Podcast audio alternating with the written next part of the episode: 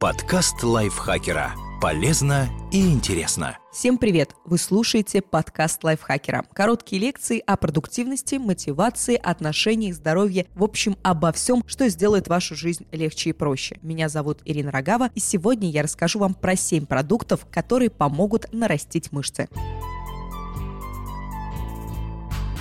Для начала расскажу, как оцениваются продукты с точки зрения усвояемости белка первую очередь для мышечного роста необходим пищевой белок. Незаменимые аминокислоты, поступающие с пищей, становятся строительным материалом для новых мышечных клеток, поэтому без достаточного количества белка вы не добьетесь роста мышц. Однако, помимо количества белка в продуктах, стоит также учитывать его пищевую ценность и усвояемость. Сейчас для оценки усвояемости белка применяется аминокислотный коэффициент усвояемости белка. Он показывает, насколько аминокислотный состав продукта соответствует потребностям человека человека. Верхняя граница этой шкалы – единичка. Продукты, имеющие такой коэффициент, лучше всего усваиваются и являются полноценными источниками белка. На основе этого показателя специалист Калифорнийского исследовательского фонда молочной продукции Кевин Камерфорд создал список продуктов, которые помогут нарастить мышцы. Про них мы сейчас и расскажем. Первый продукт – молоко. В научном обзоре Метью Старка из Университета Северного Иллинойса указано, что молоко практически полностью усваивается организмом, вызывая синтез протеина и восстановление тканей и обеспечивает все незаменимые аминокислоты. Обзор научных исследований 2008 года показал, что молоко резко увеличивает синтез белка в мышцах. Потребление молока после физической нагрузки в сочетании с силовыми тренировками в течение 12 недель увеличивает гипертрофию мышц и сухую мышечную массу. Исследование 2006 года показала, что цельное молоко обеспечивает в 2,8 раза больше трианина, незаменимой аминокислоты, которая участвует в построении мышечного белка, чем обезжиренное молоко. И на 80% больше фенилаланина, еще одной незаменимой аминокислоты, входящей в состав белков организма. Творог. Творог на 70% состоит из казеина, медленно усваивающегося сложного белка. Это значит, что уровень аминокислот в крови поднимается медленно и остается повышенным в течение 6-8 8 часов, поэтому творог часто советуют есть перед длительным перерывом между приемами пищи, например, на ночь. Это позволяет поддержать анаболизм до следующего приема пищи. Кроме того, в твороге содержится много кальция, который необходим для сокращения мышц и играет важную роль в переносе аминокислот и креатина. Яйца.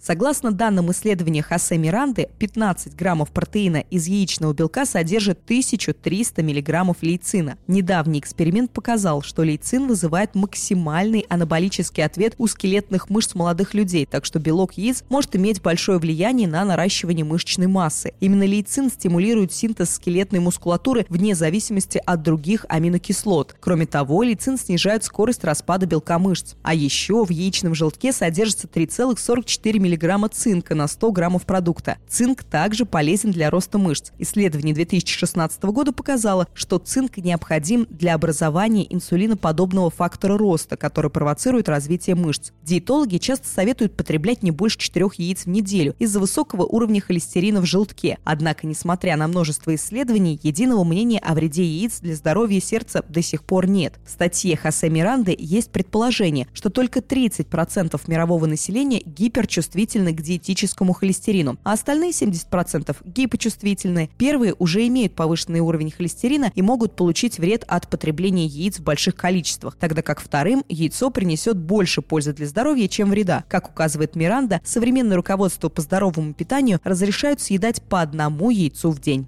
Говядина. В говядине содержится высококачественный белок, который содержит все незаменимые аминокислоты в тех же пропорциях, что и в человеческих мышцах. Исследование 2014 года доказало эффективность потребления говядины для увеличения массы без жира. В исследовании участвовали 26 здоровых молодых людей. Первая группа после тренировки съедала 135 граммов консервированной говядины с 20 граммами белка и 1,7 грамма жира на 100 граммов продукта. Вторая контрольная группа тренировалась питалась без последующего приема пищи. Через 8 недель у первой группы масса без жира увеличилась на 2,3 килограмма. Исследование 2011 года подтвердило, что физические упражнения в сочетании с потреблением 240 граммов говядины увеличивают синтез мышечного белка как у молодых, так и у пожилых участников. Исследование 2015 года показало, что белок из говядины также эффективен для наращивания мышечной массы, как и сывороточный протеин. После 8 недель тренировок и употребления белка участники, потребляющие белок из говядины, увеличили массу без жира на 5,7%, потеряли 10% жира, увеличили одноповторный максимум в жиме лежа и становой тяги по сравнению с группой, не употребляющей белковые добавки.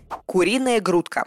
Исследование показало, что гидролизат куриного белка также влияет на наращивание мышечной массы, как белок из говядины и сывороточный протеин. У участников эксперимента, потребляющих белок из курицы, в среднем на 2 килограмма увеличилась масса без жира. Повысился одноповторный максимум в становой тяге и жиме лежа. Куриная грудка ценится среди бодибилдеров за большое количество качественного белка и малое количество жира. Всего 1,9 грамма на 100 граммов продукта. Если у вас повышен холестерин, отдавайте предпочтение грудке, а не другим частям курицы. Исследование показало, что в 100 граммах куриной грудки содержится 53 миллиграмма холестерина, а в бедре 82,9 миллиграмма. Рыба, форель, лосось, треска. Кроме перечисленных видов, около 20 граммов хорошо усваиваемого белка содержится в мясе тунца, кеты, горбуши, скумбрии, макрели. Кроме того, рыба низкокалорийна и содержит насыщенные жирные кислоты, полезные для здоровья. Ненасыщенные жирные кислоты омега-3, помимо других преимуществ для здоровья, еще и ускоряют рост мышц. Исследование Гордона Смита 2011 года показало, что прием 4 граммов рецептурной омега-3 кислотной добавки в день на протяжении 8 недель значительно значительно увеличил анаболический ответ на аминокислоты и чувствительность к инсулину. После приема добавки увеличилась концентрация белка в мышцах и размер мышечных клеток. Чем жирнее рыба, тем больше в ней полезных жирных кислот. Например, в скумбрии содержится 2,6 грамма омега-3 на 100 граммов продукта, в лососе 2,5 грамма, а в тунце и треске всего 0,2 грамма. Нут. Нут или турецкий горох больше популярен на Ближнем Востоке, однако сейчас его можно найти практически в любом крупном супермаркете. Согласно исследованию, 4 столовые ложки хумуса, густого пюре из нута, обеспечивают 14 граммов растительного белка, 25 граммов клетчатки и множество витаминов и минералов. В нуте содержится комплекс незаменимых аминокислот – лейцин, изолейцин и валин, необходимые для роста мышц, глицин, аргинин и метионин, из которых синтезируется креатин. Так также в нем есть 3,43 мг цинка на 100 граммов продукта. Эта бобовая культура станет отличной заменой животного белка для вегетарианцев и разнообразит гарнир для тех, кто ест мясо. Спасибо большое, что прослушали этот выпуск. Надеюсь, он был для вас полезен. Спасибо большое нашему спортивному автору и Зориной за такую прекрасную статью, которую я вам озвучила. Не забудьте подписываться на наш подкаст, слушать его на всех платформах, ставить лайки и звездочки, писать свои комментарии и, возможно, даже делиться выпусками со своими друзьями в социальных сетях. Мы будем этому очень-очень рады. Я, Ирина Рогава, с вами прощаюсь до следующего выпуска. Пока. Подкаст лайфхакера. Полезно и интересно.